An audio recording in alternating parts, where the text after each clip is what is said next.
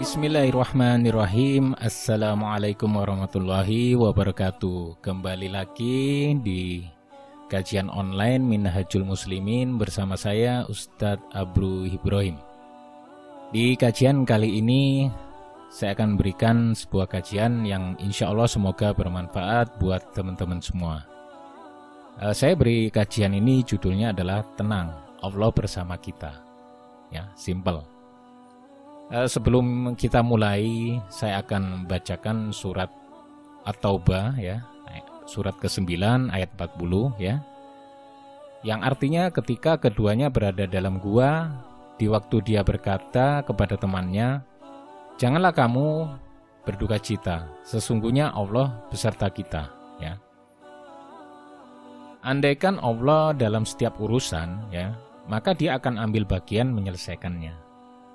Sebaliknya, jika kita bergantung pada makhluknya, ya, maka dia akan berlepas diri. Seperti itulah yang diajarkan Rasulullah kepada kita umatnya ini. Bukan hanya ajaran lisan, ya. Setiap detik perjalanan dakwah, Rasulullah selalu menjadikan Allah yang utama dan pertama. Sehingga sekeras apa pun perlawanan kafir Quraisy akan berakhir dengan kekalahan. Dari sekian banyak pelajaran keyakinan atas kehadiran Allah dalam membersamai dakwah, ya, salah satunya adalah peristiwa hijrah.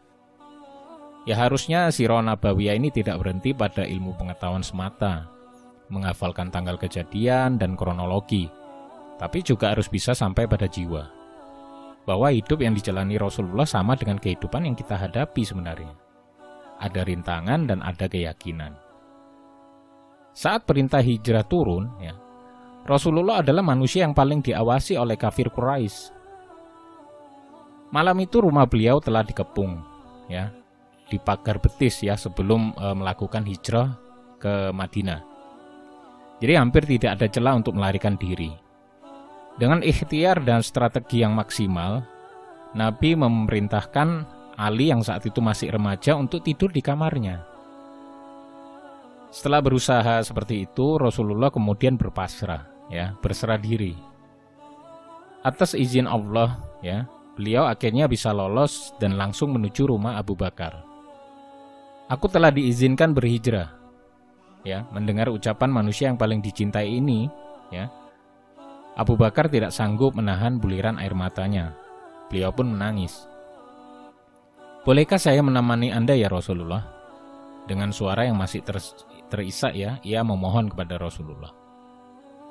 Wahai Abu Bakar, engkau harus ikut bersamaku, kata Rasulullah.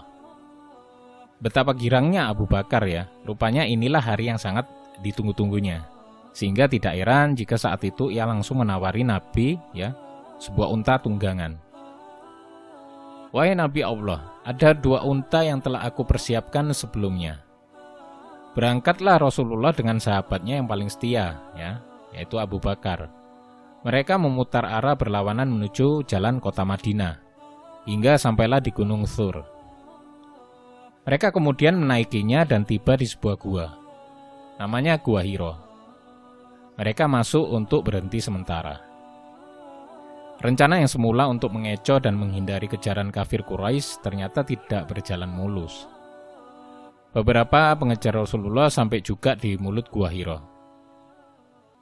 Namun sebaik-baik rencana adalah rencana Allah. Wallahu khairul makirin ya. Pastinya rencana Allah itu yang terbaik. Tidak ada celah dan kekurangannya. Abu Bakar adalah manusia yang paling gelisah saat itu. Duduknya nggak tenang ya, tatapan matanya terus berputar mengamati keadaan. Bukan keselamatan dirinya yang dia khawatirkan. Abu Bakar ini tidak rela secuil sakit pun menimpa Rasulullah. Jika saja salah seorang dari mereka melihat ke bawah kakinya, tentu ia akan melihat kita ya Rasulullah, kata Abu Bakar setengah berbisik. Jangan engkau mengira kita hanya berdua saja, wahai Abu Bakar, sebab Allah lah yang ketiga. Kata Nabi menenangkan si Umar ya. Allah bersama kita. Tegasnya kemudian mantap penuh keimanan. Ucapan Rasulullah mengalir memberikan energi iman yang dahsyat ke dalam dada Abu Bakar. Jika Allah sudah berpihak, maka siapa lagi yang bisa mengalahkan? Tidak ada. Dan Allah pun turun tangan dengan segala kekuasaan dan bala tentaranya. Allah mengirimkan laba-laba untuk membuat sarang di pintu gua.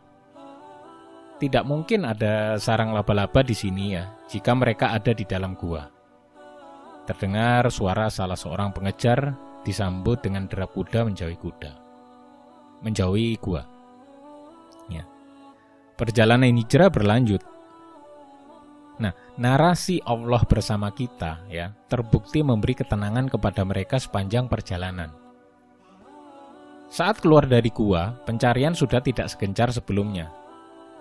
Rasulullah menempuh jalan yang tidak biasanya, tidak lazim, untuk menghindari jalan umum.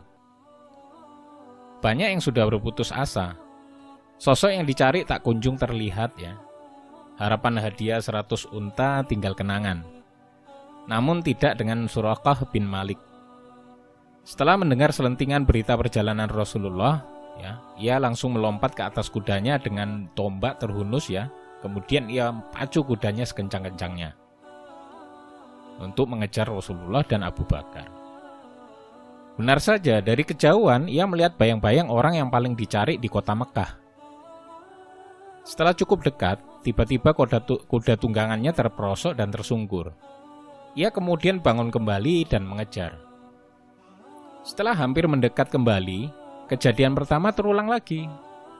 Untuk ketiga kalinya, Suroko bin Malik memanggil mereka untuk berhenti dengan jaminan keamanan. Rasulullah berpaling dan berhadap, ber, eh, berhadap-hadapan ya dengan Suroko bin Malik. Bagaimana bila engkau memakai gelang kebesaran Kisra bin Hurmus? Rasulullah menawarkan jubah kebesaran kaisar. Kisro bin Hurmus, mau ya Muhammad? Kalau begitu pulanglah, dan jangan beritahu siapa pun tempat kami ini. Akhirnya Suraka bin Malik berbalik. Setiap ada yang hendak mengejar Rasulullah, ia pun berkata, Kembalilah kalian, telah aku periksa jalur ini, ya, mereka tidak ada di jalan ini. Dan begitu seterusnya setiap uh, bertemu dengan yang ingin mengejar Rasulullah dan Abu Bakar. Kelak Suroko bin Malik akan memakai gelang yang dijanjikan Rasulullah. Nah, pertanyaan kritis selanjutnya adalah siapa yang membalikan hati Suroko yang semula ingin membunuh menjadi melindungi? Hanya dengan sebuah janji yang mustahil dari seseorang yang terusir dari kampungnya sendiri dan melupakan hadiah 100 unta yang sudah ada di depan mata. Allah, panggil Allah, dia akan datang. Berdoalah kepadaku, pasti aku jawab, kata Allah. Kita ini adalah makhluk lemah, tanpa daya. Lalu terlalu sombong jika menghadapi hidup tanpa melibatkan Allah atau hanya mendekatinya saat ada kebutuhan saja. Wassalamualaikum warahmatullahi wabarakatuh.